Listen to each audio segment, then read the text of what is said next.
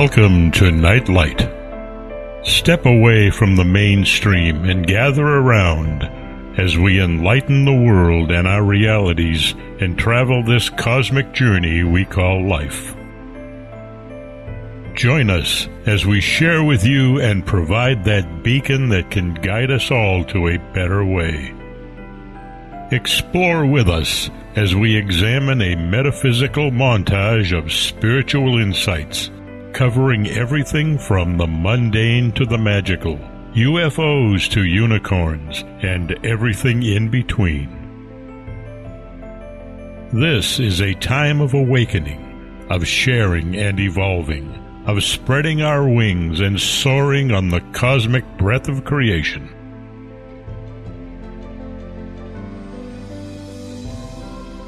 Come and join with other light-minded spirits as we weave our lights together to seek understanding, enlightenment, and with a little luck, some wisdom.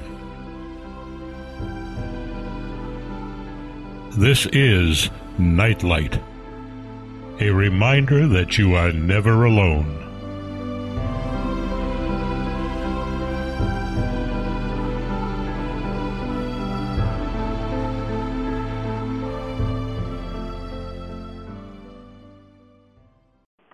I'm going to talk tonight, first of all, about, I want to remind you that of course, spirituality and the aspect of spirituality is not a thought or a philosophy. It is more a way of life. It is a philosophy too, but it doesn't become a spiritual pathway or spirituality within your life until you start living it. And in order to understand it more, it is a being, Glynis, thank you. In order to understand it more, we have to understand just how the universe works. We understand spirituality is living an honorable life in many ways, and you know, being kind to others and all of that stuff. But we also have to understand that because we are in a universe that I might add is ordered and has amazing stuff to it. We are guided by and controlled by what have been declared as universal laws. Now the universal laws are not something that a particular religion made up. It is a universal truth that people have come to accept and abide by over decades and decades and probably thousands and thousands of years. But They are the laws of nature. They are unwavering and unchanging principles that govern every aspect of the universe and are the means by which our world and the entire cosmos continues to exist, thrive, and expand. And it is how we live our lives in accordance with those laws that determines exactly what's happening in our life and how rich and abundant or not so that our lives become. And if you have to understand, if you understand the laws and if you live in accordance with them, or if you choose to align yourself and harmonize with them, you're in a conscious way, then everything does flow in your direction. Then there is wonderful, beneficial abundance that comes your way. And understanding the laws and going against them, it kind of determines exactly what's going to come your way as well. And there is a law of harmony and a law of balance, and that was one of the things that I started out the material that I sent you with, and basically it's a part of creation. It's a wonderful balance. It's an equal exchange. For every action, there is a reaction. For everything you do, that something comes back to you in direct proportion. Sometimes it's multiplied, but it's usually direct proportion. And throughout all of time, mystery schools and master teachers have taught that the law of abundance and compensation, they've phrased it appropriately for whatever time it serves, but it applies to everyone. There are no exceptions, and it's one of those major principles of spirituality. There is an exact balance, and literally you'll be treated in exact proportion to the way you treat others. Now, sometimes you put it out and it doesn't come back to you quite the same way you expected it to. But the reality is sometimes we have to work off some of our past actions first before it starts to come into play within our lives. So it's not wise or advisable in any way, shape, or form that you know you spend a day giving out good things, turn around and says, well, that's crap, nothing happened to me, I'm going to go back to my old ways, because, of course, you know, then that determines exactly what comes your way. And I started out with the golden rule, which to me is the foundation of how we need to really take a look at our lives, and that's do unto others as you would have them do unto you. And I gave you as many different explanations as to where you can find it in all sorts of spiritual and religious texts, and it's phenomenal. We went back, I think, 3,500, possibly even 5,000 years, and finding it as something that you know everybody should sort of govern their life and follow us as to their life and action. It's found in traditional and non-traditional. It's found in philosophical statements. It's, you know, Plato and Socrates and I mean it's all over the place. And if you know, when you think about it, it's such a simple phrase, and yet it's the simplicity that makes people not pay attention to it.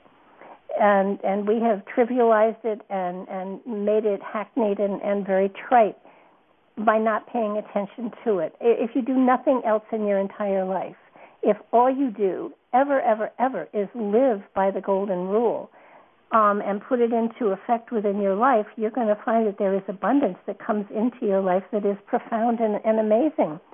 And I think one of the things that we have done that trivializes it is to just take it at face value, to just take the words, say the words, and not realize that it's not only the physicality of the words, it's the emotional and the philosophical and the intellectual aspect of it that need to be applied to our lifetimes as well. And when you take those other levels of consciousness and are applying it as well, that's when it begins to work with you with the greatest amount of richness, and that's where there's a profit that comes your way as far as emotional and intellectual concepts. It isn't just, you know, if I smack you, you're going to smack me back probably, but it's the thoughts. If I'm thinking ill of someone, then other people are going to be thinking ill of me. If I you know, I'm approaching something without the whole core of my being, then the return of my investment in an emotional way is not as rich as it could be. So that you know you're really not paying attention to the fullness of the phrase. It's simple. It's easy, and because it's so simple, we ignore it for the most part. Not everybody does, but it doesn't come into play as much in our lives as would be wise, and it doesn't come into play as often as it should, and because of that, we miss out on a lot of richness in our lives. Now, I talked briefly about the law of cause and effect, and It has a great deal to do with, you know, what you set in motion comes back at you. There is a boomerang effect. It is absolute. The law of cause and effect says for every cause there is an effect, and for every effect there is a cause. So when you're talking about someone, when you're you know, in your casual most times and places within your lives, if you are gossiping, if you are speaking ill of someone, if you are being judgmental of someone, it means that comes back at you. And for those on a spiritual pathway, it's really important that you remember that. I have to admit that there have been times in my life when I have not responded, and you know, when someone has done something to me, and I really wanted to go out and get even and stuff like that, And I didn't respond. Part of it was because I knew it would come back at me, and the other part was because it would make me look bad. Now, both of those are bad reasons, but I did the right thing for the wrong reasons. And as I get better and better and better on the spiritual pathway, I will just know that the universe will take care of whatever is going on, and that I will be able to, I know there will be a balance there. But it's also this law of cause and effect has to do with our everyday life, too. If we are doing something, if we are working for someone and we aren't putting our heart into it, then chances are that we aren't going to get the benefit of that. And one of the things that this cause and effect applies to is our professions, what we do for a living. And the reality here is that if you don't like your job, you aren't putting all of yourself into it, that means you're not going to get that much back from whatever it is you're doing. You could be working your tail off. You could be grinding away and putting your nose to the grindstone that is unbelievable, but if your heart isn't in it, if your spirit isn't in it, if you aren't investing yourself in whatever that job is, then your return is going to be diminished greatly. So it comes back to that. It's like if your job is pursuing your passion, then that's the greatest richness you could possibly. Wait a minute, a jet is landing. I do live close to an airport, but every now and then they decide to land in my front yard. So it's a matter of if you're following your passions, if you're discovering your passions, if your passions become your line of work, then there is such a great richness that you're investing into whatever you're doing that you're getting a great amount of richness back. It's one of those absolutes. It's one of those universals that just absolutely cannot be denied. And I will digress slightly. I gave a lot of stuff away at a convention I went to once. I just gave readings away, or I gave things away that I had because it felt good and I was having a good time. And at the end of the day, people gave me gifts back, and I didn't expect them at all. And yet, they came out of the blue. And a friend of mine who was with me said, why are you getting all those things? And my response was, I don't know. I gave stuff away, and it never occurred to me that I would get something in return. And so 2 weeks later, we were at a craft fair, and somebody admired one of his pictures, and he gave a picture away because somebody couldn't afford it. And I said, that was a really cool thing to do. And he said, well, yeah, I'm going to test out your theory. And I looked at him and I said, oh, you got to be wrong. You got to be kidding me. And at the end of the day, he said, well, that was crap. I'm never going to do that again. I got nothing back at the end of the day. And I said, but you gave thinking you'd get something in return, and that wasn't the right way. You should have given it away because it made you feel good. And he said, didn't make me feel good. I wanted something in return. I didn't get anything back. So from now on, they can either pay or they have to walk away. And I said, well, you learned something here. So it's let's understand here that what you put out comes back at you. What you give away comes back at you. But your intent in the giving is almost as important as the giving itself. Are you giving because you love? Are you giving because it makes you feel good? Are you giving because you know it's going to make somebody else feel good and you just like to see smiles on people's faces? So that it's part of this, the whole spiritual aspect of it. It's your intent. Why are you doing the good things you're doing? Hopefully you're doing good things. So it's why are you doing it? What are you putting out there? What is it that you are looking to share with everybody? And so the other part we have to look at is where is our consciousness?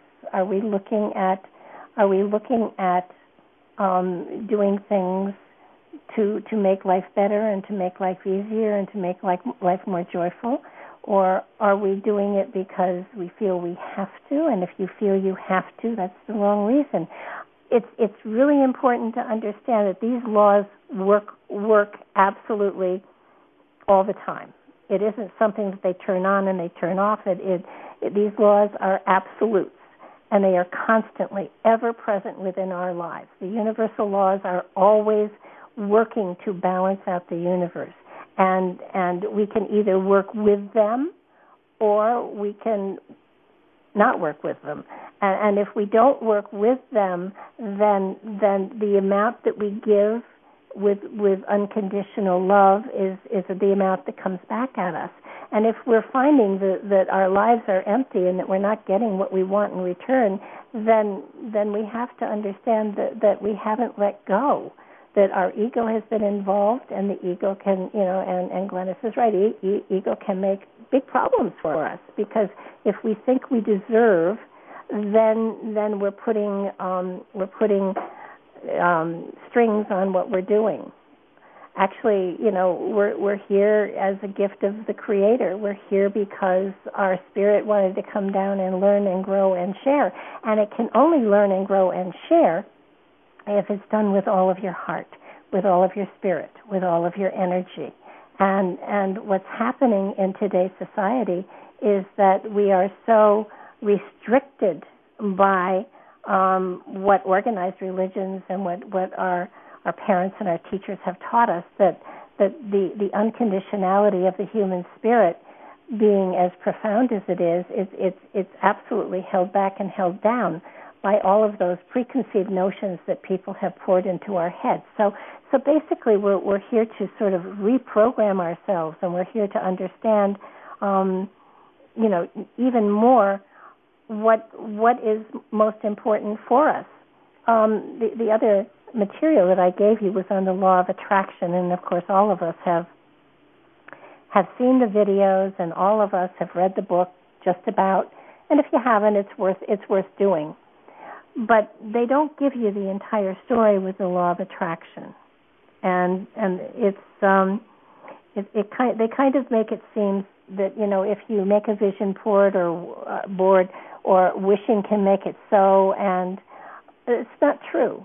There is a great deal more to the law of attraction than just wishing for something. It doesn't work that way. And the positive side of all of the books and The Secret and everything is that it did focus people more on the spiritual side of life and started people thinking. But the negative side is they watered down the power and the application to the point that it's all trivialized and it's a bit of a joke. You can't just visualize something and make it happen, but you can visualize something and work towards it within your life and help to manifest it within your reality, but you have to work towards it. You have to earn it. You have to you have to deserve it. You have to incorporate, you have to shift your perception, and you have to change how you act and how you treat those around you. And as you put that kind of energy into your life, it becomes richer, and the universe does give you not what you want, but what you need. And sometimes we kind of get into trouble by thinking we need something, we want something, and thinking we need it, but the reality is we don't. So the universe will always give us what we need, always, always, always, but we have to be flowing with it. We have to be one with the energy. We have to be a part of it. And it's then everything comes to us, and it's amazing. And not only I told everybody that this was not a psychic or a mediumship class, and it's not. But what happens is, when the more spiritual you are, the more you creatively you invest yourself within your reality, whether it is being creative and gifting things to other people when you don't have money, because you can always give time, and time is the most precious gift you could ever give to anybody, ever, ever, ever, ever. So that it's a matter of what are you pouring into the reality? What are you sharing with other people? What kind of kindnesses are you doing to others?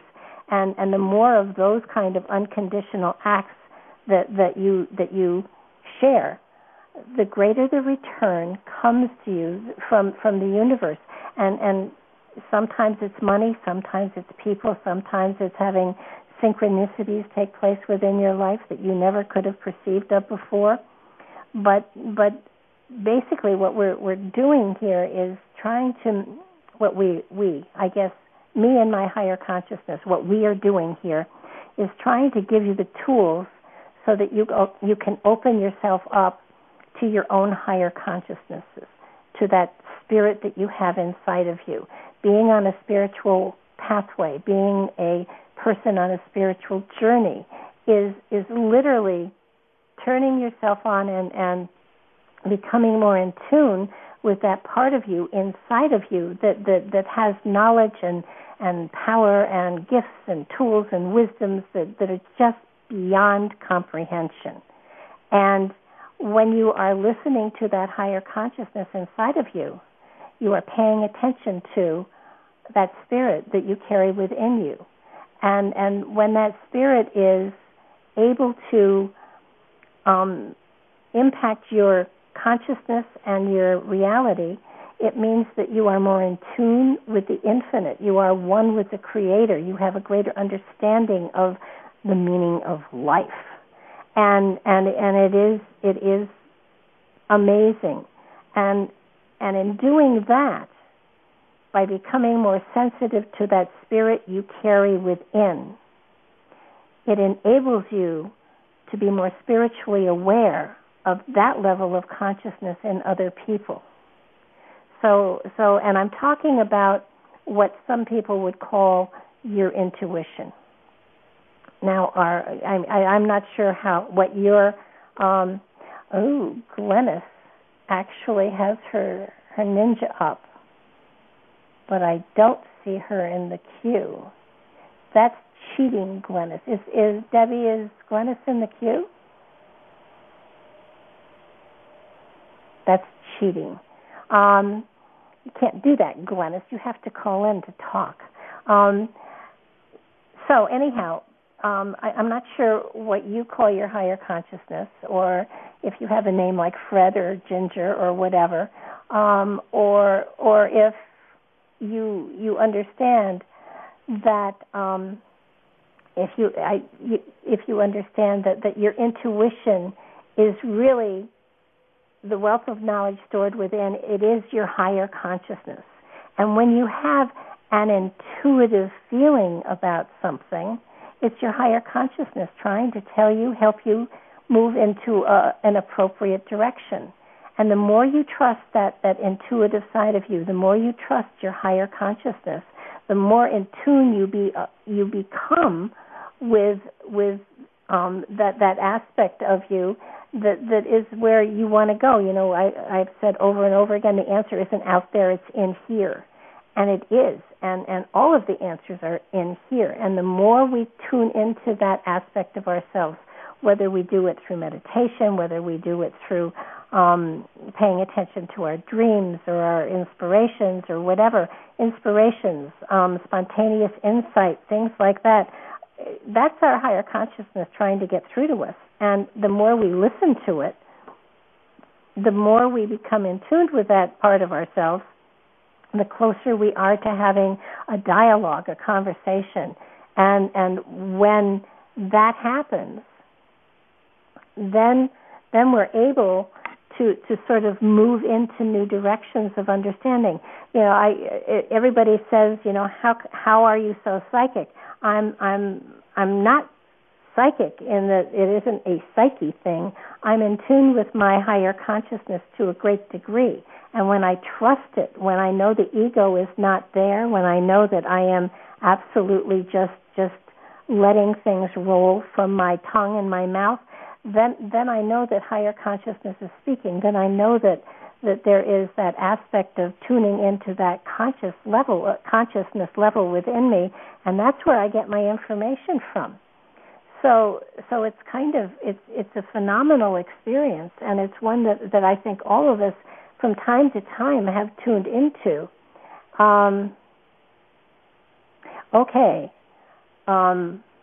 Now. And you put a ninja up. So do you have something here to share with us? Well, you know, I have to say I agree with a lot of the stuff that you're saying, you know, as far as like the golden rule. I think everybody has their own personal golden rule, their own code that they live by, whether that be treat others as you want to be treated. I kind of live by the one that, look at people as a mirror. Uh-huh. And this way, I'm not gonna do harm to myself, because that would just be stupid. Yeah. And this way, but I've always been like that ever since I was small. But I'm not a malicious person. I never want to do harm to anything or anyone. So I've always been like that. So that's always been kind of like my motto. And as far as the higher self goes, again, I agree with you, because I think that we've used so many different things, and sometimes it is a little bit difficult for us to listen to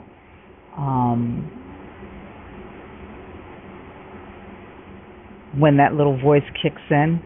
But when we do, and we give over to it, and we kind of don't doubt that, we are kind of like in that euphoric bliss, because everything, it's like the world is your oyster. Everything just goes right. There is no street that you can't go down, because every light is green. Absolutely. It is amazing. People laugh. They go, "Oh yeah, you can't ask for a parking spot." I don't ask for parking spots. I just go intuitively. Which way am I supposed to go down for the parking spot? Turn left, turn right, turn left. You'll find it. And I do exactly that, and exactly there is the parking spot. Now, do you have trouble ever determining whether it is your ego talking, or your higher consciousness, or your intuition, or whatever you want to call it?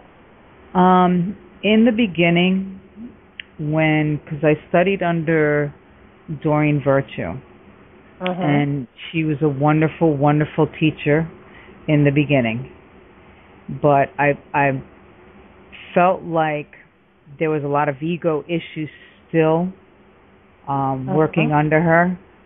And I'm, God bless her. I think she's still a wonderful teacher, but I still think there's a lot of ego issues there.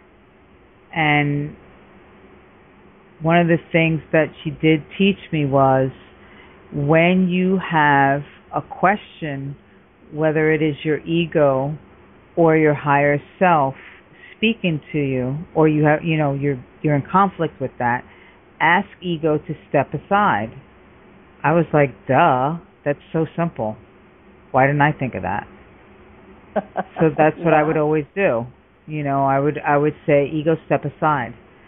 And because it is your ego, it has to listen, because you're in command. So ego steps aside.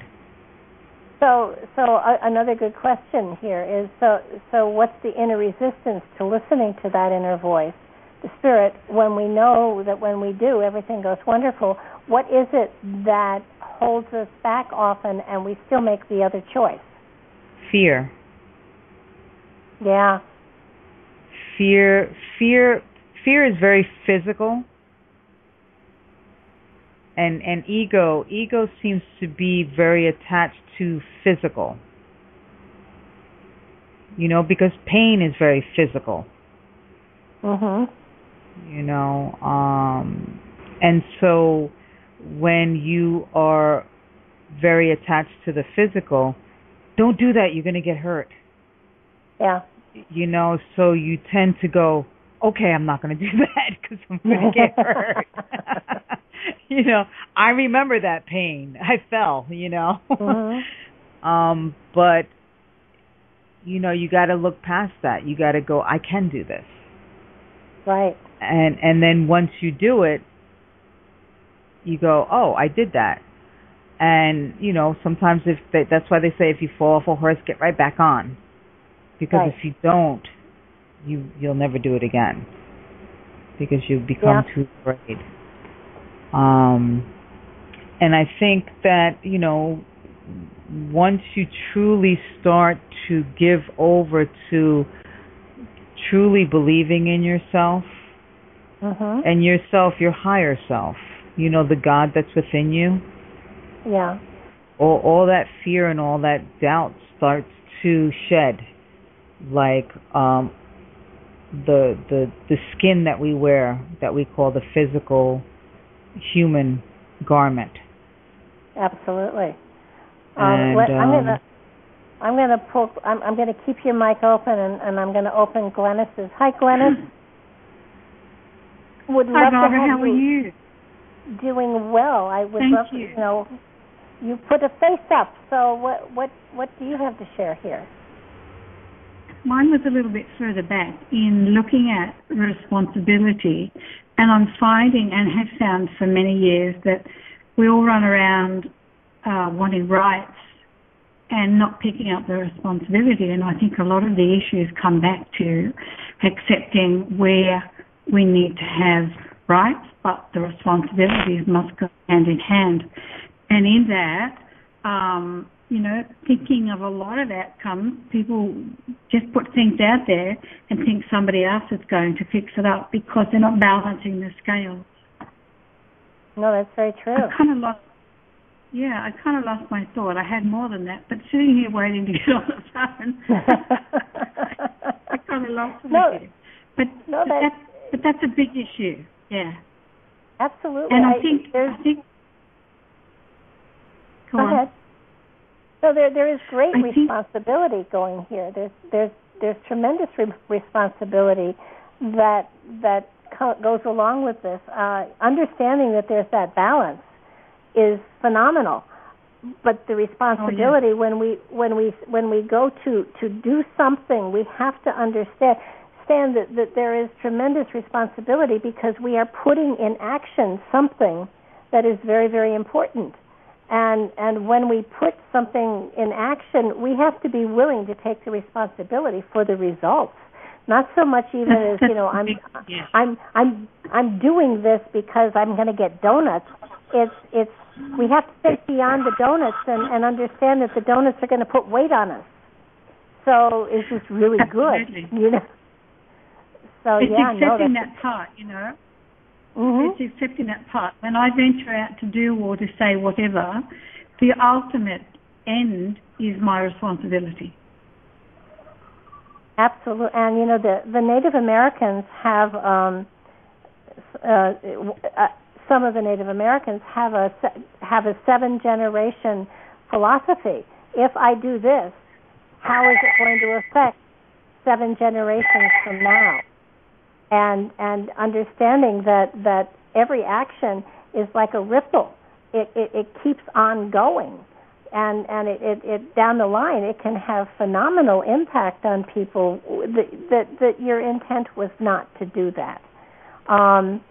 So it is very important for us to pay attention to, you know, what are the consequences of our actions, and are we going to take responsibility for them?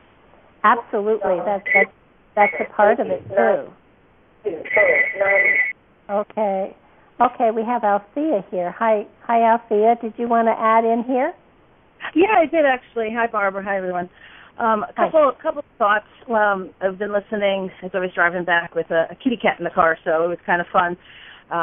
Anyway, so the golden rule, right? You were talking about do unto others. One of the things that I had thought about over some time was the corollary to this, is that for many of us spiritual people, we forget to do unto ourselves as well as we do unto others. So, you know, that's kind of like the flip side of that coin, that we have to remember not to put everybody else first all the time, because many of us tended to be, and tend to sometimes still be, the healers, the people that are taking care of others. You know, we're in this field of spirituality a lot of times because of whatever we've gone through in our lives that led us here, and we tend to be very aware of our actions to other people and how well we're speaking to them and being encouraging and loving and patient and kind, and yet our own internal dialogue often is not quite that. So I would put it out there to remember the corollary to it. And also I wanted to talk a little about The Secret. When you mentioned that, the one thing that always hit me about that is they very little talk about the action that's required. You know, so the intention of having the things happen to you, that's all fine and good, you know, but you're right, you have to take some action to meet it halfway. And the last thing I want to put out is when you talk about the intention of good works, right? So that man who didn't, you know, he had the wrong intention about giving things away, you know, he was doing it in order to potentially get.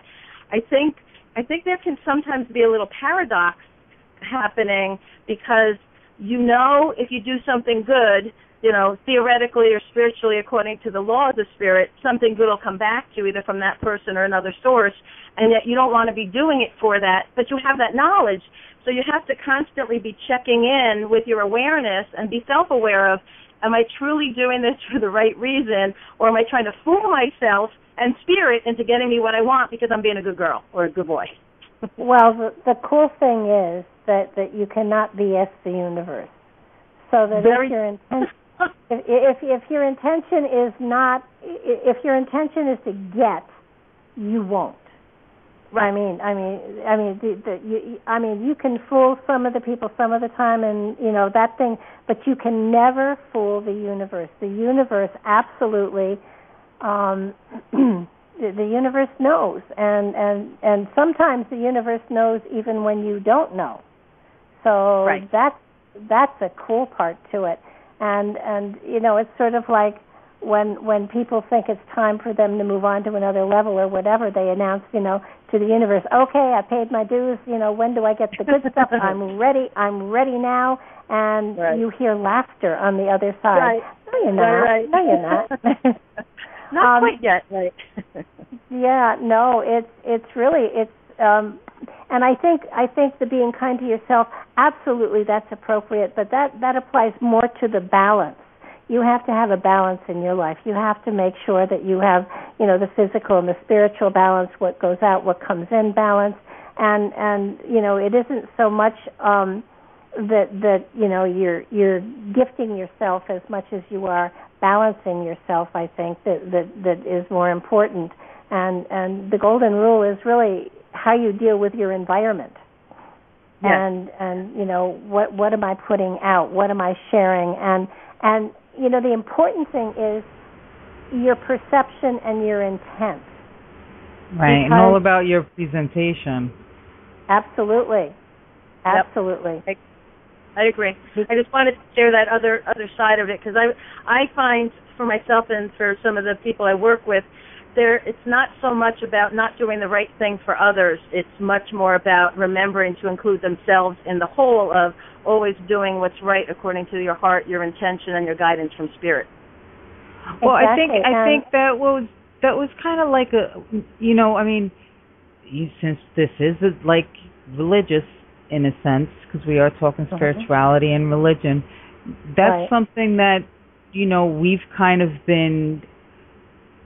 you know, it's been chiseled into our brains that, you know, you got to do the right thing or you're not going to make it into heaven. So, you know, it's kind of like we're constantly checking in, and even though we're checking in with our integrity and are we doing this for the right reasons and do we do enough of it? Let's check our balance and score sheets and okay, I did this much. Am I up to par yet? You know, did I make it there yet? And well, I did this for so and so. Why are they treating me like this? And it's not about checks and balances. And I think we forget that. And yeah. We shouldn't even be kind of thinking that. It's all about I'm picking up the garbage on the street because I care about the earth. I don't really care if people are looking at me like, why is she picking up that dirty stuff? It's disgusting. You know what I'm saying? It's not about what other people think. It's just about how I feel. Yeah, and I think the other thing too is it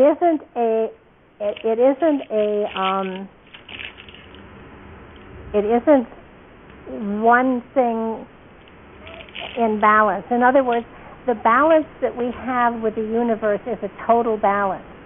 Right. So that you know, all right. I did something nice for this person, and now something nice is going to come back to me. It's a total balance on your whole lifetime.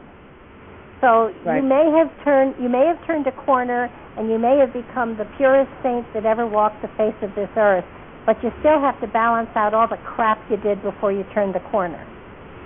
So right. So the good will come back. You have to know that it will come back. But sometimes it takes a lot longer than you would think. It isn't absolute. It is. Well, I think once you're on a spiritual path, a committed, fully intentional spiritual path, we have instant karma in our life. You know, if you do something good, typically something good will come back to you. If you do something bad, boy, you get bit in the butt pretty fast. Well, yeah, in that case you do, absolutely. But it is a total lifetime that you're looking at the balance for, not just the last 2 or 3 years. So sometimes it takes us a little longer to work off, you know, what we've already built up before we understood where we were coming from. I think we have Sister Marie here who has a comment too. Hi, Marie? Yes, hi, it's Marie. Hi. Good evening to everyone. Good evening. Okay. Hi. Oh, I'm glad there's more than one of us this time. That's kind of fun. I like that. Thank you, Barbara. I wanted to, on my way home and driving, I was thinking about getting on tonight just a little while ago, and I thought, you know, I kind of went into meditative prayer, but kept my eyes on the road. And that's a good thing. That's a very good thing, because I've been known not to. The thought that came in, the topic that I should meditate on before calling was the spice, as in the spice of life. And then I heard, what makes you happy to get up in the morning? What gives you joy? And those are the two questions that came in. And, of course, in my own mind, I thought about a lot of things. The reason that question came up, or those two questions came up, and that topic, and then hearing the conversation and dialogue that you're now having, it kind of falls right into that same venue. And now I understand the questions, and that's all I called to say. Well, thank you. Yeah. No, I think that one of my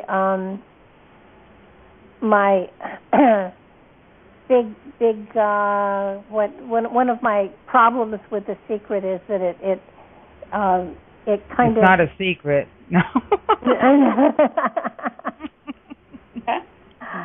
No, and that, you know, when I saw it, all I could think of was, this isn't a secret. This has been around forever.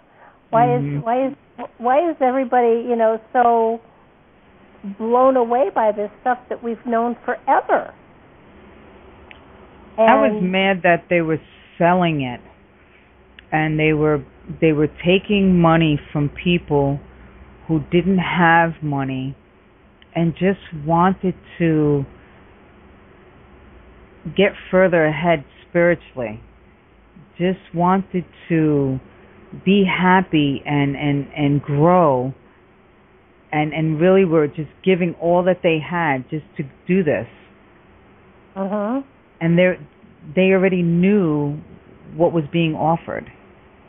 Well, they commercialized it so that it took away a lot of the magic. And I love magic, and I think magic should be shared absolutely. We've got Marguerite here too. Hi, Marguerite, you there? Yes, I'm here. Hi, Marguerite. Okay. Hi.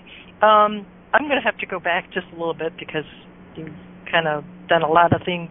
But when Anne was referring to religion and how, you know, we were programmed into, you know, either believing or fearing into a certain thing, certain way, that's how my upbringing was, because I was brought up Catholic for 8 years, going through Catholic school and having that was the golden rule for us in right there. Well, in my first year,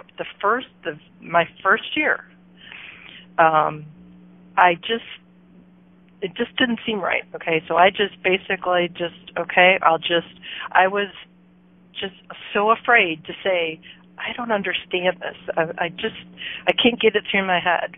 And as each grade went on until I was in eighth grade, it was like, nope, this isn't right. I'm sorry. But I still was afraid to say anything.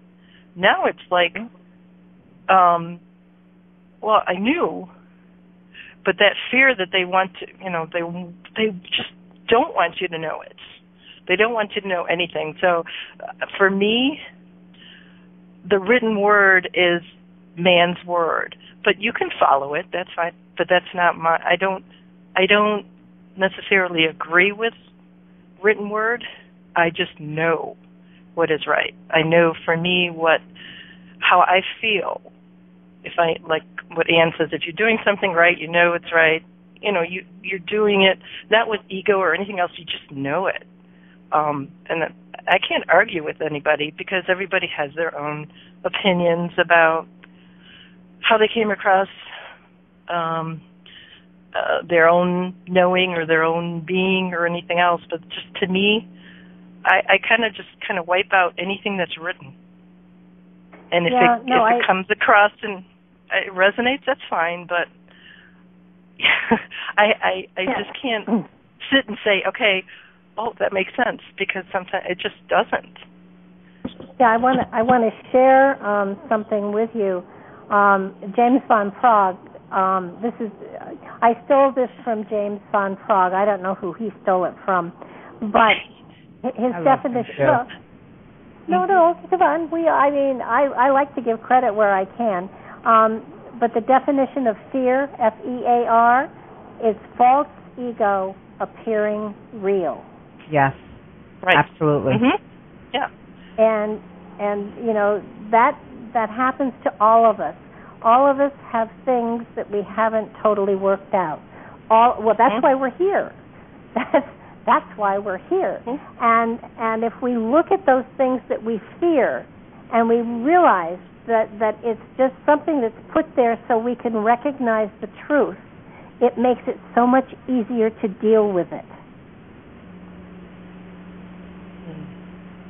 And so I agree with you. I mean, I spent a number of years in Catholicism. I tried on an awful lot of different religions before I discovered that all of them were the best way to do it. Just put them all together and take the best out of everything. And that's exactly what I did. Yes. Yep. That's what I do. Yeah. So I call myself now a universalist. Yeah. Uh-huh. Yeah.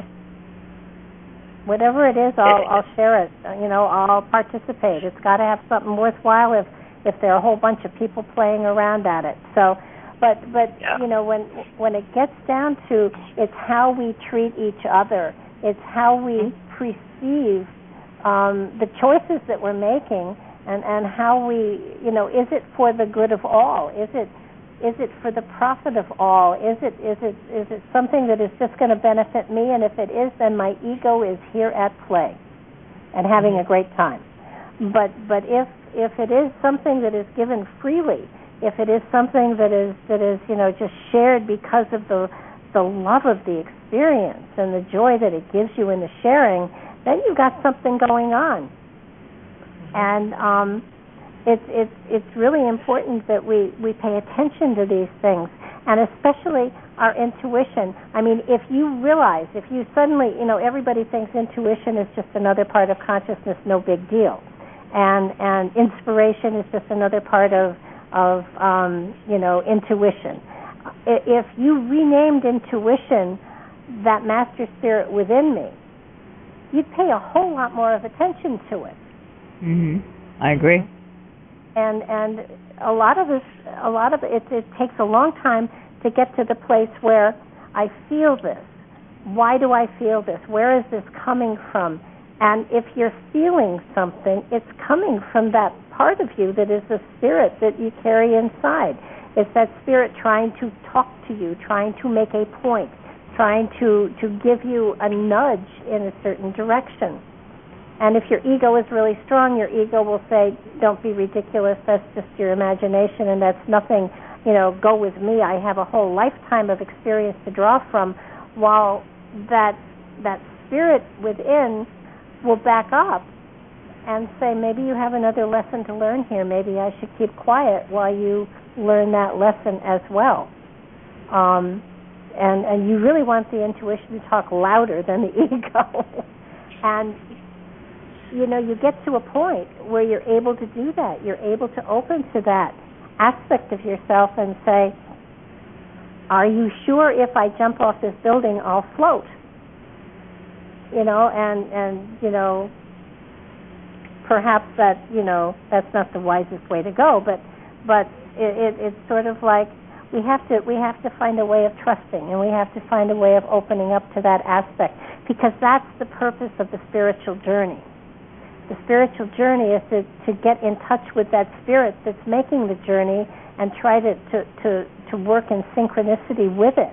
And as a result, you become so much more sensitive to your reality and everywhere you're going and everybody you meet. And that's the magic that happens.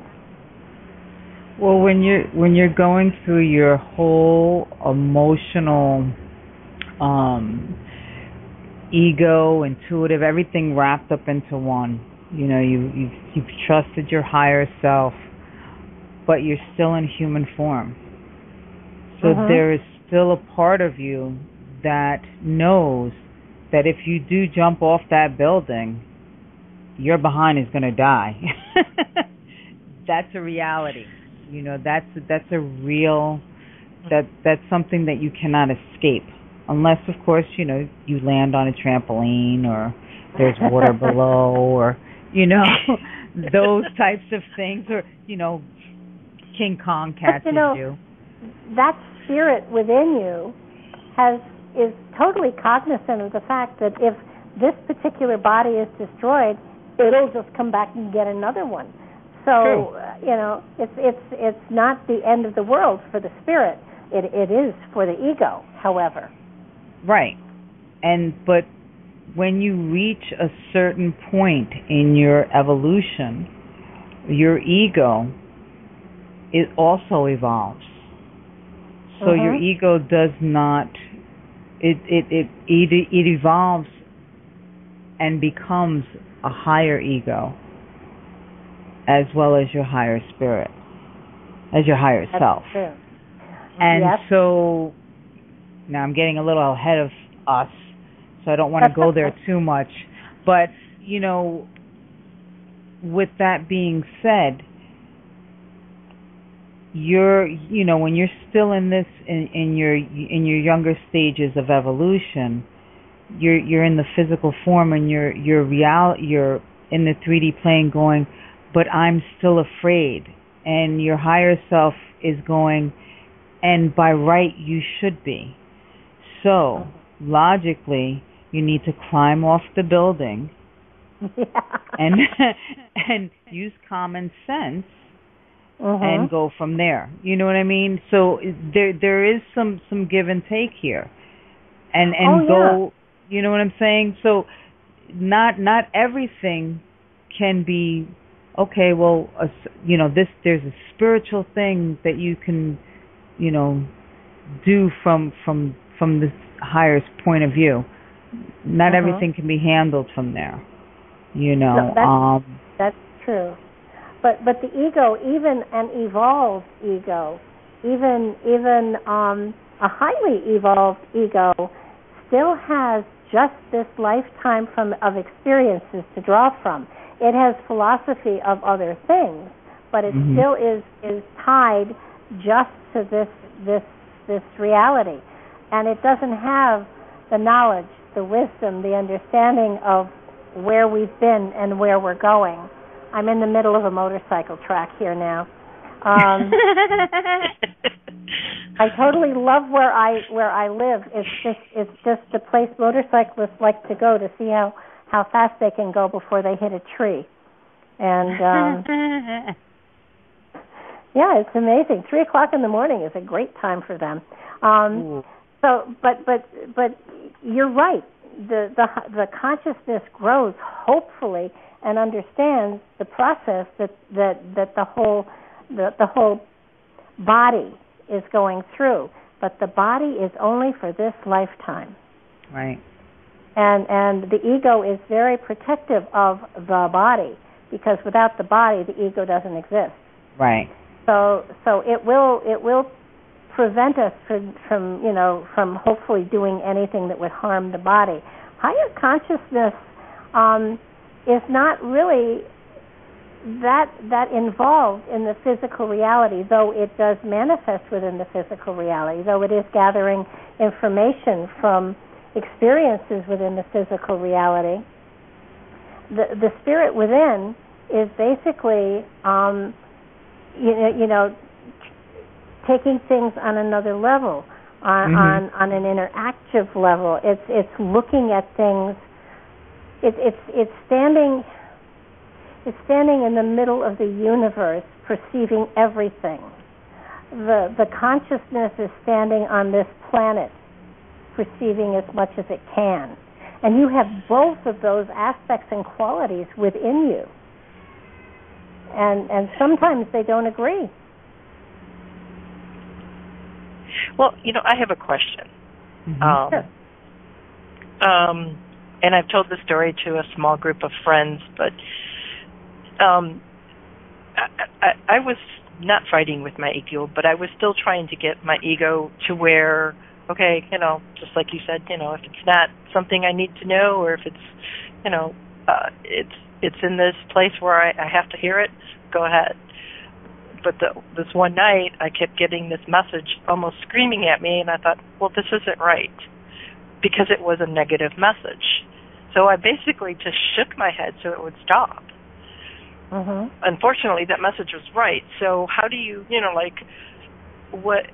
To me, that was kind of like, okay. Can you give us an example? Give us an example. Oh, gosh. Something was going to happen. Okay. And that message was going over and over and over again. Okay, so like a fire? No, to a person. Okay.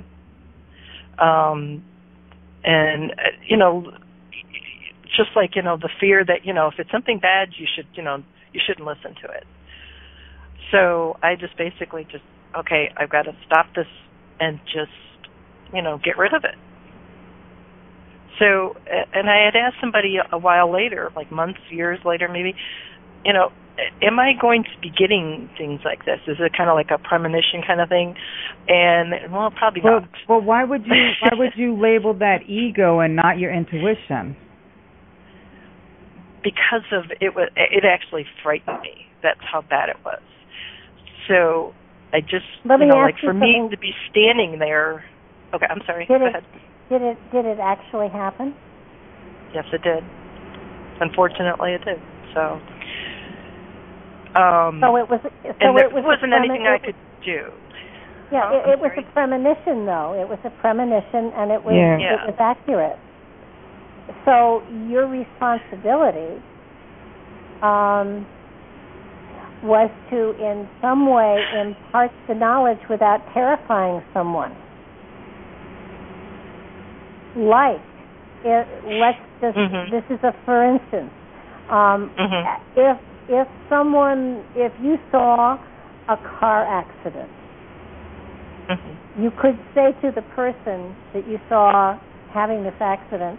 You could say, please be careful while you're driving. I have a feeling that this isn't a good time for you to be driving. You have the responsibility to sort of give the message, but not terrify the person, because lots of times what we get is subject to our own interpretations. Exactly.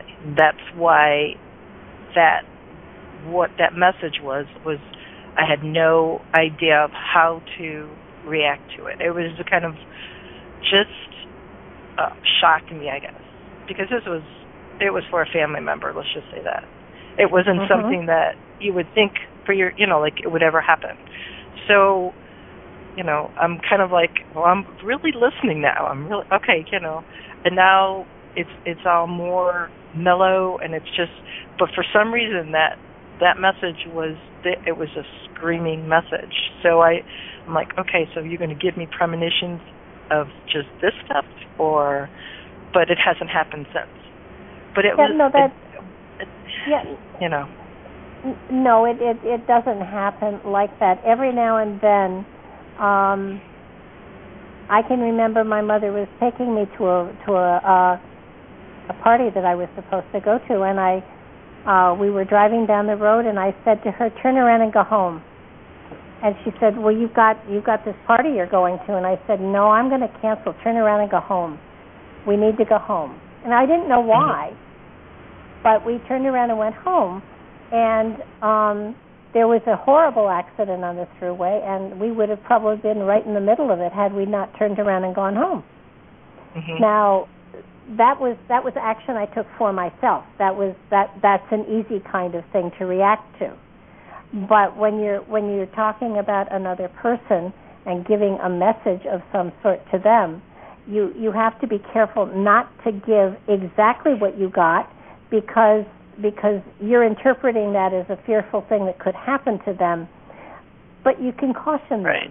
And you know, if you see you know, a runaway bus plowing into them, just you know, say, look, I don't have a good feeling, so you know, maybe you should stay home.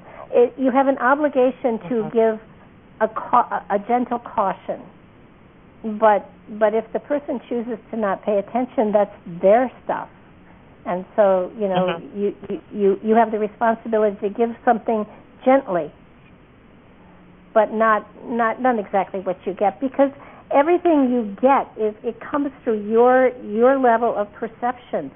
So best example I have of that is I have a friend who is a reader. And she kept calling me and saying, I'm throwing cards for myself, and I keep getting death. I keep getting death. I keep getting death. And she said, I'm going to die. And I kept saying, no, you're not going to die. You know that card doesn't mean death. It means rebirth. And she this went on for maybe 2 or 3 months. And finally she kept calling me every so often and saying, I did it again, and I got death. I got death. I got death. And I finally said, you know, I do remember you saying something time after time after time after time that involves this. And she said, what was that? And I said, you've always said to me over and over again, I'd rather die than get married again. And I said, I think you're going to get married again. And she said, oh, I'd rather die than get married again. Six months later, I was at her wedding. Mm-hmm. So do understand that there can be very, very gentle ways of giving a message that takes responsibility off of you. And if you further are bothered by it, write it down in a journal. This is what I saw. This is what I felt. Mm-hmm. As soon as you write it down, you can let go of it. Messages that come, you know, things like that, until you utter them or open to them or write them down, will keep coming at you. If you want to get rid of them, write them down. Because that says... Yeah. Yeah. And there's somebody in the chat room who knows exactly what happened. So, unfortunately, that message was just for me, I think, and not for who something happened to. So I think it was for me as a warning, just... And they said, you know, how would you prepare for something like that? You know, it's exactly. There was just no way that I could have handled anything like that, and which I did anyway. But so now I know. But it was like getting over what I thought was maybe my ego getting in the way, which was my ego, but it was just trying to get my attention. And so now I'm just kind of. I am different. I am just, I don't know how to explain it any No, any I can understand it. Becoming as sensitive as a lot of us are, you know, becoming sensitive makes us, first of all, the sensitivity is to ourselves, and then it's to other people. And there's a responsibility there. And the responsibility is to make sure that whatever you say, however you say it, is done with love and is done with gentleness. Mm-hmm. Okay, we got Althea wants to say something too. Hi, Althea, go ahead. Hi, I just wanted to share a quick story. You were talking about synchronicity and about, putting things forward and having things come back. I had a really cute thing happen that just blew me away a little bit over this last week. Saturday I worked a house party, and there was one of the people I read for who was just starting to open up to her spiritual path. She felt energy for the first time, was starting to see auras, and, she was very excited. And, we had a good reading, and a day or two later she emailed me, and she said, well, do you teach? And I'm like, yeah, I sure do. I'd love to. And she asked me what my rate was. And I put that in the note, and I said at the bottom of it, it just occurred to me to put in, and if money's an issue, I'm always open to barter. There's lots of things I could use or need. So she sends me back a note, and she's like, oh, my God, that would be so wonderful. I don't have money, but, the fact that you're open to barter is great. What I do is I do yard work, and I garden, and I help people clean their house and get organized. And, Barbara, my situation right now, but I'm getting ready to move. And my man is on the West Coast, so the yard has fallen to hell. I need yard work. I need somebody to help me with gardening. I need to help cleaning the house and getting organized. I just kind of stepped back and laughed and was like, could Spirit be any nicer? So here's this girl thinking, I'm giving her this great gift. And I'm like, holy cow, this is exactly, if I could ask for the exact barter of what I needed and wanted, it would have been what she has to offer. So talk about synchronicity and, putting some good stuff out there and getting it back in spades. I'm bubbling, as you can hear, I'm sure, how happy. And we're going to start next week from Sunday. She's going to come over for her first lesson, and then we're going to see what she can do here. But sometimes it's just too damn cool. That's really cool. Boat Mom has a question here. She wants to know, how do you know if it's a message preparing you or a heads up of what you should do, that you should do something?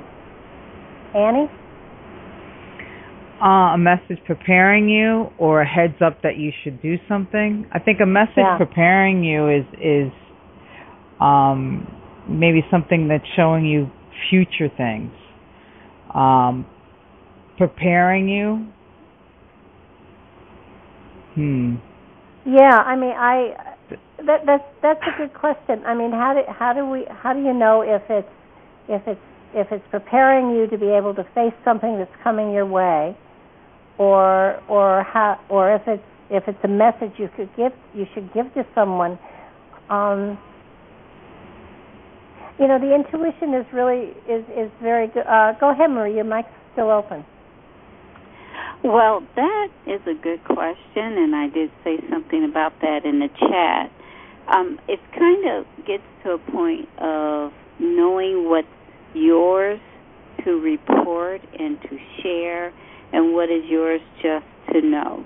And especially the more sixth sensory you become, there's very little that you miss. Mm-hmm. I remember driving down the street near the Midway Airport in Chicago years ago, and I got this ominous feeling that a plane was going to come through the gate. I mean, it was just scary, and I just turned off and went way around a longer way to get to where I was going because I didn't want to go past that gate. Well, about 3 months or 2 months later, a plane did slide through and people died on ice.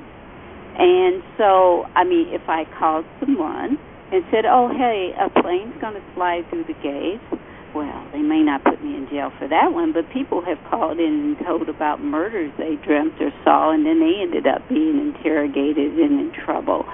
So you have to kind of gently pick your place in everything that comes to you.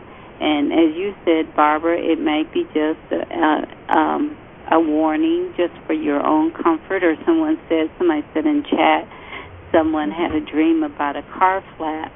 And I've done that before. And ask people, do do you want to know this information? Because sometimes people don't, and it's not fair for you to give it to them if they don't want it. And if they say yes, then share, because, you know, it's really very delicate. So that's basically what I wanted to share. You're going to experience and know a lot of things, but you can't intervene with everything. Yeah. Well, and here's... Go ahead. I had a I dream a lot, and well, everybody does, but I remember a lot of my dreams, and I find that usually when I have a dream and I discuss a dream with a certain person, whoever that person that I'm talking to the dream about or relaying the dream to, my dream usually is for them, in an odd sort of way. And like, for instance, we'll use Linda. And I said to Linda, I said, you know, I had this really weird dream, and I explained to her the dream. And I said, I don't know why I feel it's for you, but it has to do with sports, and I think it has to do with your daughter. And we kind of went down, and I said, I'm going to go with it, because, you know, ever since I said that I wasn't going to doubt spirit anymore, I'm not gonna. So there you have it. Okay. And I'm going to leave it at that. And she left me in a note on my computer validating the dream that I had. Okay. So I think that you can't really know. It's like you almost have to be guided.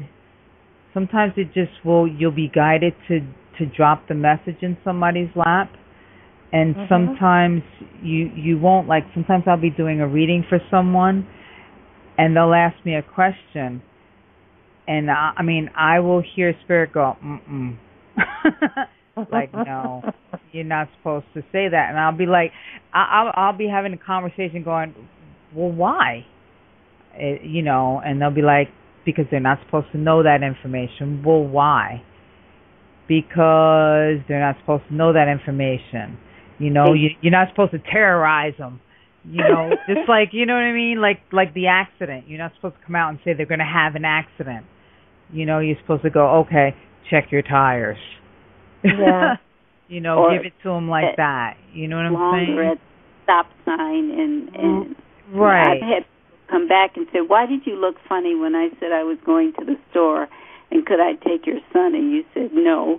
I said, because I didn't want to say I saw you go through the stop sign and hit you, only because it's just weird sometimes. You don't know if you're causing it by thinking it, or if you're actually seeing something that's destined. You know what I'm saying? Yeah. Yeah, and dreams are always prophetic. Always. There is always a message there, no matter how weird or strange or whatever.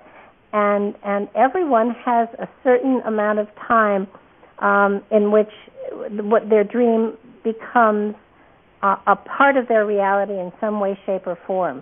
And once you have gauged, if you write down your dreams and you just see how long it takes for you to be able to see something in your life that is directly relates to the dream, once you have that time frame figured out, then you'll know whether it's 2 weeks or 2 days or seven days or 6 weeks or whatever it is. You'll know just, and the time frame wherein it manifests is constant. As soon as you figure out what that time frame is, it will be always exactly to that time frame. But our dreams also have a great deal to say to us. It isn't that we're just dreaming about someone else with a message for them. There is always a message for us there as well. Of course. I think it's really important that we don't get so full of ourselves that we think, oh, this is for so-and-so, I have to tell them this. It's really important that we sit with it first and say, now, what part of that is for me? What do I have to, what am I supposed to get out of this? Because it's your dream, it's coming from your consciousness, there's a message for you in there. And just like almost every reading we give, no matter how many there are, there's something in every reading that we take away that is very important for us to hear. So go ahead. Just like every psychologist or every psychiatrist, every person they treat has something to do with them. Mm-hmm. Absolutely. You know, and so I mean, we're all part of the same spark, the same light. So there has to be some part of it has to connect us in some aspect or another. So when I had that dream, I could totally see how we were all like interconnected in there, and it was actually pretty cool. It was actually really, really cool. But I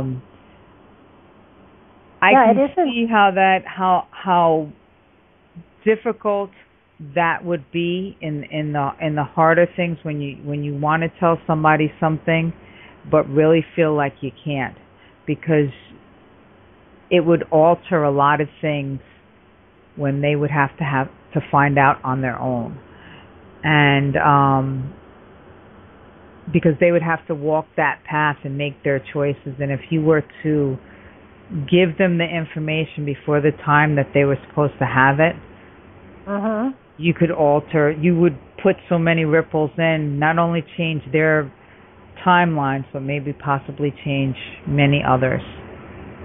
Exactly. No, it's when you're talking about really, really profound things, like who was it? Jean Dixon tried to call the White House to warn Kennedy. Oh yeah, I remember that. She tried very hard, and you know, the reality is we go when we're supposed to go. There's no way to avoid it, even though some people like to think there is. When it's our time, it's our time, and they will find you wherever you are. So you know. Pull up the door. There are also, I don't know if people know that, you do have doorways. I was going to say, they say that there's 3 times that you have an out. And sometimes more. It depends on the person and the spirit. But, yeah, there are sometimes, if it's not a doorway for you, or if it is a doorway and you have a couple more after that, then you can sometimes negotiate your way out of leaving the game and stepping off the game board. See, that's what I call it, too. I'm glad I'm not the only one. I call it the labyrinth. Oh, I saw that vision of a labyrinth. Did they ever show it to you? It's this labyrinth that I saw about 40 years ago. And around every corner is something to scare you or to send you back. I would love that. Because I love to be scared. Take it to the middle. You find yourself sitting there waiting for you. Yeah. Well, that's true. It. That's what this lifetime is. That's what the spiritual journey is. And the reality is, you know, everybody says we're returning to God. We're returning to God. We're returning to God. But that other phrase, "We are who we're waiting for," comes in. So if you get to the middle of the labyrinth and you think you're going to find God and you find yourself, that tells you something. It tells you a lot. Yeah, I mean, I don't think we're gods in training. I think we're actually gods and we don't know it. And gods, you know, in waiting. Yeah. Well, Bible, you know, there's a New Testament didn't to say, "Ye are gods; these things I do, and greater you shall do." Absolutely, absolutely. And you know, it's. I think we've been told in so many different ways, in so many different philosophies, in so many different cultures that we have the potential for awakening, and our spirits are awake. They're fully functional, and often very frustrated with our personalities and how we're dealing with situations in our life, but it's our dealing that is giving it the material to be able to grow and expand into another level itself at some point in time.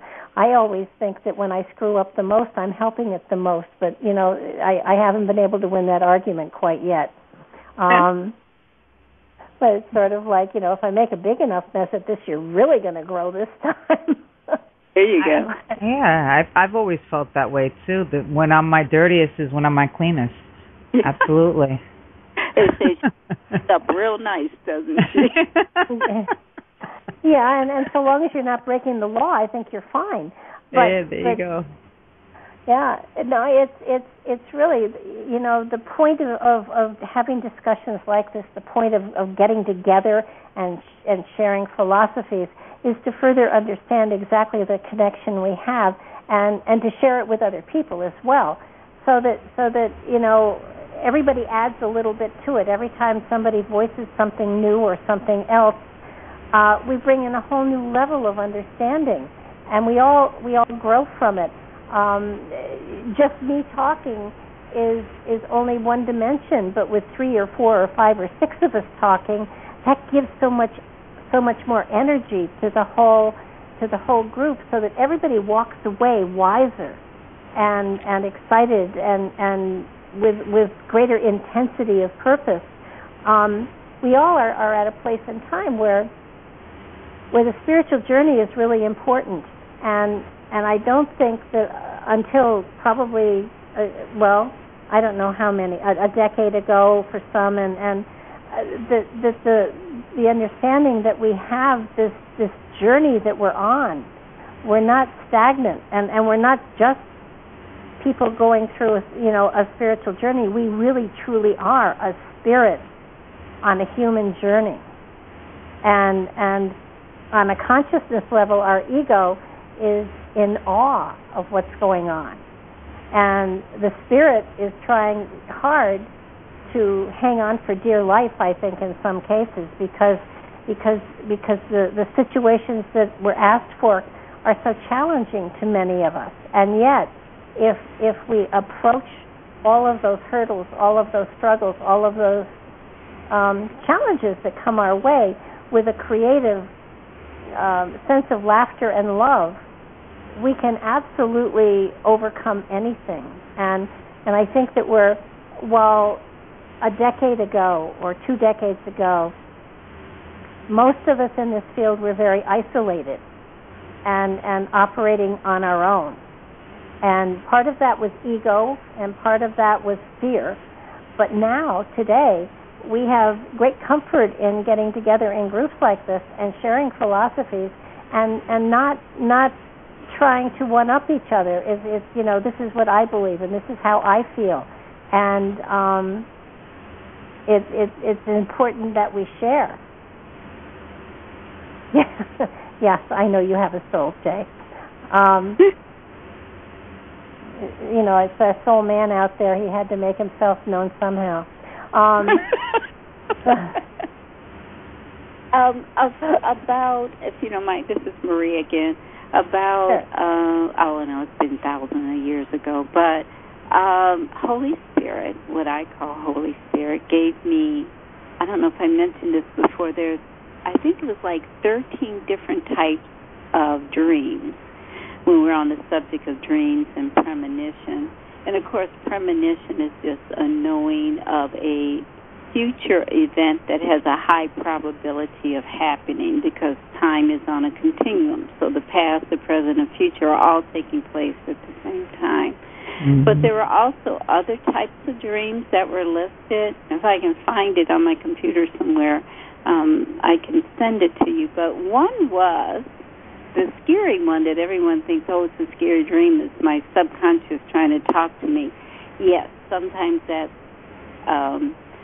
your subconscious trying to get you to see something that you don't want to see. But there's also, we were told, some scary dreams are actually negative entities or spirits trying to infiltrate your space, and you are rejecting it via the dream. So it is real, and even science has documented poltergeists and other type of things. So when we tell kids there's no such thing as the ghost under your bed, that may not necessarily be true, and we need to honor the child's fear by giving them a Native American dream catcher or doing something to help calm that energy, because kids are really sensitive and they see things. Then there's the other type of dream, and I've had those, and I'm sure a lot of you have, where people's ancestors have come to me to tell me that their descendant, who's still living now in this time, is in trouble and want me to go help them or get up and pray for them. And a lot of times I don't feel like it, and then they'll hit me. Well, I'm so glad I'm off of prayer duty now. I don't have to get up in the middle of the night all the time. That was a dream for me, and it was symbolic. They even held up a picture of the person. And I'm going, well, who is it? And I had to trace that person down the next day to find out who it was and describe it to people. And then they said, oh, that's so-and-so. He's a famous baseball player. And so there's all kinds of dreams. I mean, I could go through a whole list. I think I've had at least to the 13 different types that are out there. And they're not just, quote-unquote, dreams. They're just altered consciousness. Well, I would say that every dream is a vision on some level, and that how we deal with them, is appropriate. But I still want to repeat that even though it is a spirit talking and things like that, it absolutely has something to say to you, and it's really important that we understand that no matter what it is we're getting, there is a message for us.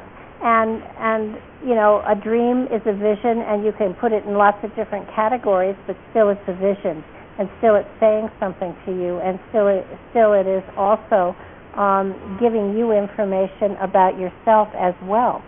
So it's important that we understand that, too. I mean, yes, sometimes, we do have to take action, and we do have to do things, but for the most part, There is also that obligation to ourselves that we are getting information, it is coming through us, and we need to deal with it. There are a lot of different things that go on, and I think that at this point we're not actually going the dream direction, but since you got us halfway there, it's important to realize that our spirit and understand when I say spirit, I'm talking about my higher consciousness. I'm not talking about some spirit that's floating out there. I'm talking about what I carry around inside of me. My spirit is trying to tune me in and put me in connection to other aspects of the spiritual realm. And, sometimes it helps me to connect with people that have passed over, and sometimes it's tuning to an energy that is here. So there are a lot of different ways that dreams, do help us. I do want to go back just a little bit to Jan, and she's talking about she does animal totems on the air. Okay, wait, I'll go back to that in a minute. I think Queen has something she wants to say if I can find her. Hi, Queen, are you there? Hi, Queen. Oh, ego. Hi. I was listening to you all talking about ego. Ego. Ego. Yeah, ego where you will. This is what I received from the ego. Ego. And the person that was talking about the thyself be true, I'm with her. Because love one another as I have loved you. Do unto others as you would have them do unto you. We are all connected, so we say. So we know. And giving oneself the very best is the best way to do it. Because you will not only know how to treat yourself worldly and divinely, but you will also know how to treat others that way. So even though you have been giving, and her saying, giving, I know that song. I wrote it. Many verses to it. And to be willing to receive it, to receive is a mastery unto itself. And by putting into oneself that figure eight, you have more to give out. And you all were talking about dreams, and I had a dream the other night. I shared a lot of dreams with the Reverend Ann, and I had a dream the other night about a car I had just purchased a month or two ago. And it was a used car and satisfied my pocket and my energy. But this car was parked in a garage. I don't have a garage. And the tires on the back of the car, one in particular, was like blown. It was like blown in half. It was damaged very badly, and the other one had something sticking in it or something. I mean, it brought my attention, but not enough. I spoke to someone about it, and, that was that. And it was in the midst of other dreams, because I'm a dreamer, and I'm grateful that I am. I call forth more. And I also have prophetic dreams, which is stately. Many of us do, and if they don't, you will. And I went out yesterday, and the car said oil, telling me my oil was low. So I went and I had an oil change. And while I was getting my oil change, this guy comes out from underneath the car, and he said, your rear left tire is dry rot. He said, we don't sell tires here, but he said, you better get you a new tire. So I take it, not far away, it was within the time frame of someplace for me to go and get a tire, the tires. I ended up getting 4. And I had a little inkling about the tire, but the person I bought the tire from, the dealership that I bought the tire from, the car from, had been driving this car. This is a person that sells cars for a living. I bought 2 very good cars from him. He'd given the car, over 1,000 miles, and let his son drive the car, so on and so forth. It never even occurred to me. I had an inkling. But I am so grateful, because had I not had that dream, and that guy had come and said it to me, I might have just let it be. Mm-hmm. We'd all be hearing about me on the news or something, or I'd have different news to be telling. The dream life, to me, is as real as this experience now. And about being balanced, the goddess Ma'at is a dear friend of mine. She is embedded in my signature in many different ways. And to be able to be balanced is to balance the left and the right, to be in harmony with spirit, the spirit that has been spoken of, the spirit who we all came from, the spirit who is us, and many aspects of us all around us. And by linking into that and not getting caught up in other people's interpretation of what it is to be connected to spirit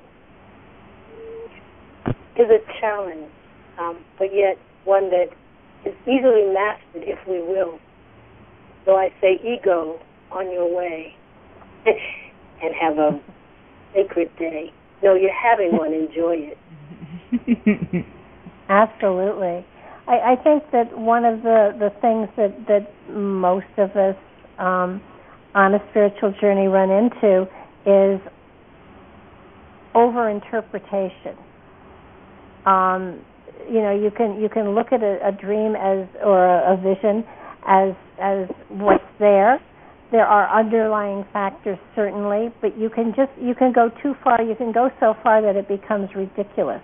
I mean, you could have gone into let me see, a car represents my emotional body, and is my emotional body in danger of whatever? Or, you could look upon it like you did, quite literally and appropriately. But sometimes there are deeper meanings. Sometimes there are more meanings. Sometimes there are deeper, more philosophical meanings to the entire dream, and it's important to look at them, but look at them with both feet on the ground and a balanced perception. Not trying to read something into it, but trying to read more deeply into it and understand what it is your consciousness, your spirit, is trying to tell you. Sometimes it's just a word. Yeah, that's true. I think you read it just right. I think that you looked at it as your attitude. You know, was your attitude, you know, balanced? Was it rotted? Is the relationship, was there friction in the relationship? Therefore, your oil usually is something that eases friction. You had that changed. That wasn't the problem. You know, so therefore it drew you to the tire. The tire is all about balance, but the tire really wasn't in need of balance. It was dry rotted. So you really needed to have it replaced, and it was the left tire, which is usually the female aspect. And the receiving. So. And you know, we receive from the left and we give from the right. So I mean, right. we can take it apart, you know, way down, and all of the interpretations will apply. That's what's so cool about it. And so long as you're not trying to. You know, I find that when we get a vision or an inspiration or insight, and it's absolute, like, yes, do this or do that, then that's usually the ego.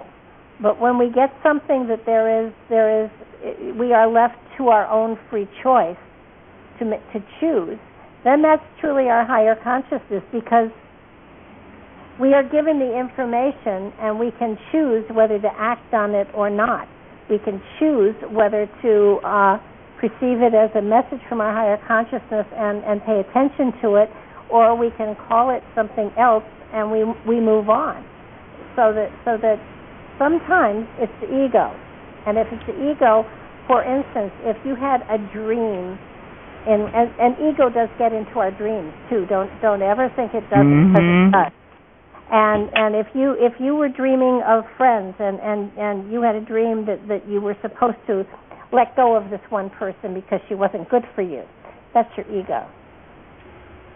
If you were given some sort of a message that you saw her as in front of a mirror and that her reflection was not exactly what she looked like, that would be saying that maybe there was something else inside of her, and you might want to take a closer look at the relationship you had with her. That would have been your higher consciousness. When you get an absolute, absolutely ignore it. You know, as I was listening, what came to me through the quotes that I came in with is know thyself. And that is key. That is key. And I also want to say that part of my current experience in terms of dream interpretation. I mentioned that I had spoken to the Reverend Ann, I like to call her Illumination. She had a series of programs that enabled me to open up more easily to access from a broader vantage point the arena of dreams. So once again, I thank you, my sister. Yeah, and what do you say, sister? I said you are very welcome. Yes, always a pleasure. No, yes. I think, you know, we are, you know, really involved with dreams, and I do want to say that the dream state is very close to that intuitive state that we all are so used to, and you know, talking to ourselves, and I think that what everybody, I want everybody to understand is truly when you are talking to spirit, you are talking to yourself. And I know that, forget who it was now, dang. It was Jan. That you know, she mentioned that she got animal totems, and she shared the animal totems, and so she's sometimes worried as to whether they were accurate or not. When you are giving purely what you get, when you are giving selflessly, you're always right. Always. Now, it may not be what the person wants to hear, and it may not be right for that person at that time, but so long as you are genuinely giving exactly what it is you're getting, you're right. And And I think so many people worry about, am I right or am I wrong? Your spirit is giving you information and you've repeated it. You're right. You gave what spirit gave you. You're a medium, and that means you're a channel, and that means that you just give what you get. So you're always right. Now, people may say, no, I can't relate to that, or no, that doesn't make sense to me, but you're right. You gave them what you got. And that's what we're obligated to do. We're not obligated to give people what they want to hear. We're obligated to give people what we hear our spirit say. And as purely and as honestly as you can, if you're giving information exactly as you get it, you are always right. And when it comes to things like animal totems, when it comes to things like dream catchers, when it comes to things like medicine wheels, when it comes to so long as you are following what your spirit is asking you to say, you are absolutely right, because your spirit is all-knowing. Your spirit is a part of creation. Your spirit has total awareness. And whether or not the person recognizes the authenticity of what you're saying or not, that's not the issue. The issue is they have to be open to hear what your spirit has to share with them. So please, Jan, understand. You're always right. We're always right. People may not hear us, but you're always right. Althea has something more she wanted to add. Hi, Althea. You're open. Hi, Barbara. One thing I'm thinking of with this also is we have to be careful as readers not to be voyeurs. Sometimes we're just a true channel for the message, and we can't get wrapped up in, do we understand what it means? We just have to be true to whatever the message is that we're seeing. So it's more important that our client gets it, or whoever we're reading for gets it, and also not get too into the, I want to understand and I want to know what this means. It's like that can interfere as much as well. So I think trusting that whatever the impression is that we get, it's accurate, whatever it is, and we our deal with spirit is whatever we see we say, or whatever we get we share, if that's what we also do. Because, I think on one level we get the impression, then we have to say, well, what's the so what, right? Why am I seeing this thing? What's the part of this? And then what are we supposed to do about it? And if it's share it and say it and here it is, that's fine. Even if it doesn't mean anything specific to us, we have to still trust it. So it's trust on our side as well as on the client side, but being true to the message is the most important thing, whether we personally understand it or not. Yeah, and I think also one of the biggest pitfalls is I can embellish this and it sounds so much better, but the reality is you can embellish the truth right out of what you said. So because you might be interpreting it instead of literally sharing what you're getting. You're trying to help them, and by trying to help them, you actually mess it up. Yeah. And that happens to all of us at the very beginning. So, we all, to be perfectly honest, I have not only put both feet in my mouth, but, I've had room for a couple of arms and hands, too.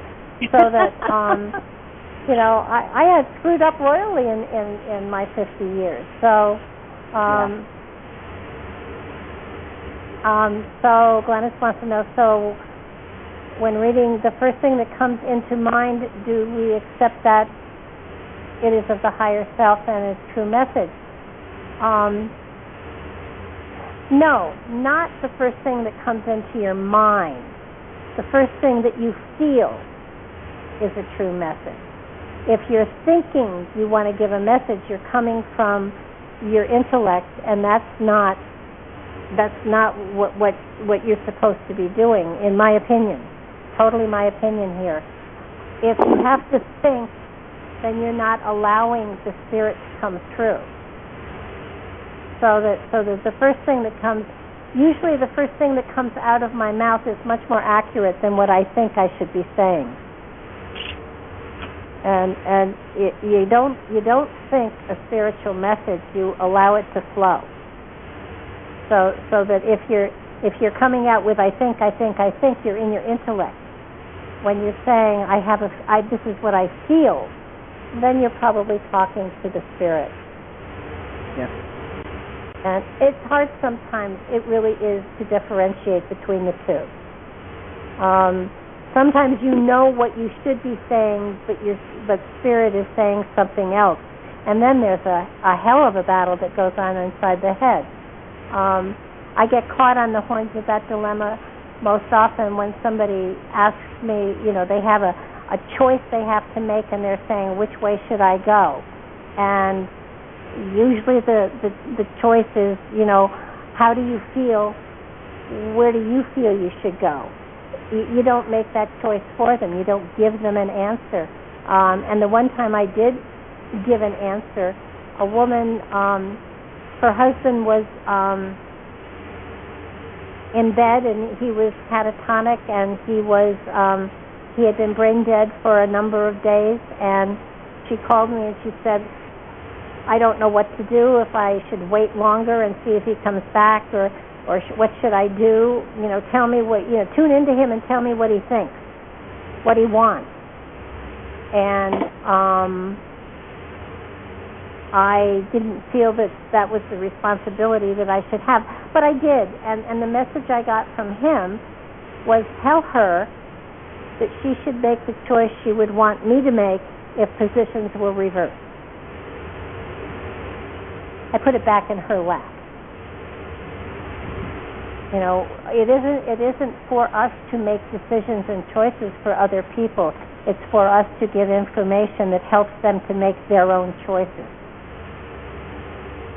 Yeah, I always think, help me to help you. Yeah. It goes back to that saying, I don't want to do it for you. I want to show you so that you could do it for yourself. Well, stop and think a second. If you as a reader make a decision for someone's spiritual, any decision in their life is a spiritual choice. So if you make it for them, you have taken away the right of choice from them. Right. And sometimes we need to make mistakes in order to learn. Absolutely. I'd like to add, this is Maria again. There have been times when people have asked me to ask, for me it's Holy Spirit, or if it's an ancestor or Mother, Father, God, whoever, whatever divine energy is coming in for them at the time, they'll say, well, I want to do this and this, like I want to go marry this man. And I have never heard, since I've been doing this, it's a long time, I've never heard divine spirits say yes or no. They always say, they might say, this is not what we want, we dream for you or want for you. We think it'll be too hard, but if you want to, we support you in it. It's always that choice. It's always left with the person's final choice. Yeah, I truly don't believe that spirit gives us the right to make choices for another person. I do feel that when we do that, we take on the responsibility of that other person's life, even though they haven't asked us. And that's something that we need to, and we will suffer the consequences of our actions, and that takes us right back to cause and effect. If you make a choice for another person, you have to live with the results of allowing somebody to make their choice, but we have to live with the fact that we have done that to them as well. So that when there's such responsibility when you're tapping into spirit and sharing what spirit gives you, so that it's a matter of understand that should I sell my house now or later? What do you feel? You don't give them an absolute. If you give them an absolute, you've made a choice and a decision for them, and that's not appropriate. Our duty, our purpose is to share what spirit has to share. And often the ego hops in and says, I'll take this one, I can answer this one because I know what the market is and I can tell her whether it's a good idea or not to sell her house or buy her house. And that's not the point. Well, so, even think of us as parents and what we do for our children.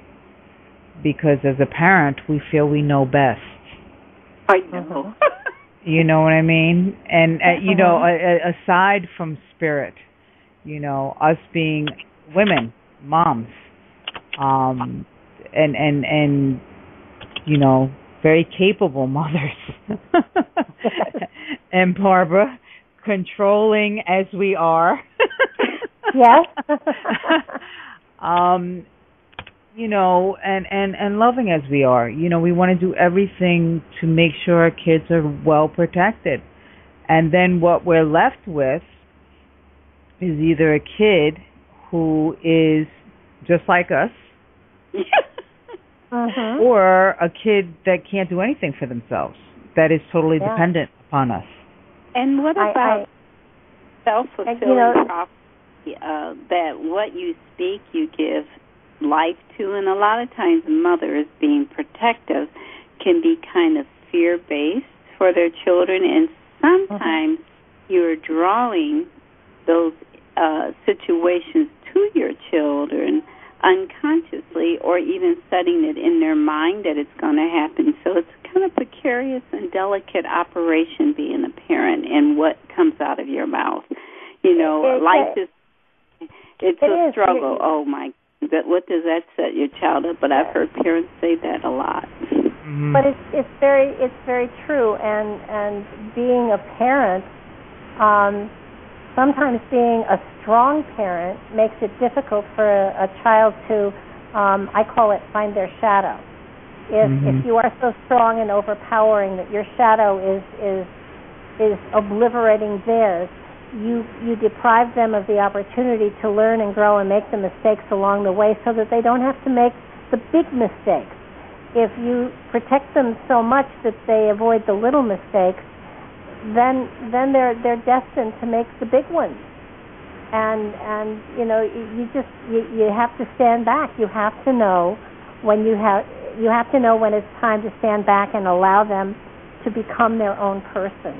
And that's a hard thing to do, but you know, some of us do it better than others, and some of us screw it up royally. And sometimes, if you have very bad parents, you become a very good parent, and sometimes you become such a good parent that you're an overly good parent. But you know what? Kids grow up in spite of us. That's true. And they become sometimes. Sometimes you could have the worst parents in the world, and the kids still grow up, and they're amazing, just amazing. And then they have kids, and their kids are horrible. Well, it's genetic, you're saying. It's every other generation. I guess, yeah. But you know, it's almost, you know, it's the same rule of thumb, though. And it's difficult. It's you can't make choices for other people is the bottom line. Everyone has to really take responsibility for their own actions. Even when doing intuitive work, it's free will. It's cause and effect. If someone is calling you and asking you a question, your responsibility as an intuitive person is to assist and guide, not to dictate. Oh yeah, absolutely. And you know, most of us have never, you know, all of us have never been mothers before. So we do the best we can, and we try to do better than our mothers did, and yada, yada, yada. But the reality is we're guided by what we have inside of us, and if we trust our own intuition, we're perfect mothers. I was perfect. I'm sure, Annie, you're perfect. I mean, I'm perfectly awful. We do the best we can, and we love them, and that's the bottom line. You love them as much as you can, and you know that they are going to do a magnificent job in life, and you set them loose and, you know, you don't kick them out of the nest too early, and they all survive in spite of us, and they become their own person and understand that every spirit that, you know, grows up as a child becomes their own person with their own inner truths and their own spirit inside, and they're guided by that spirit. So we know that they have a wonderful guidance system inside of them if they just listen to it.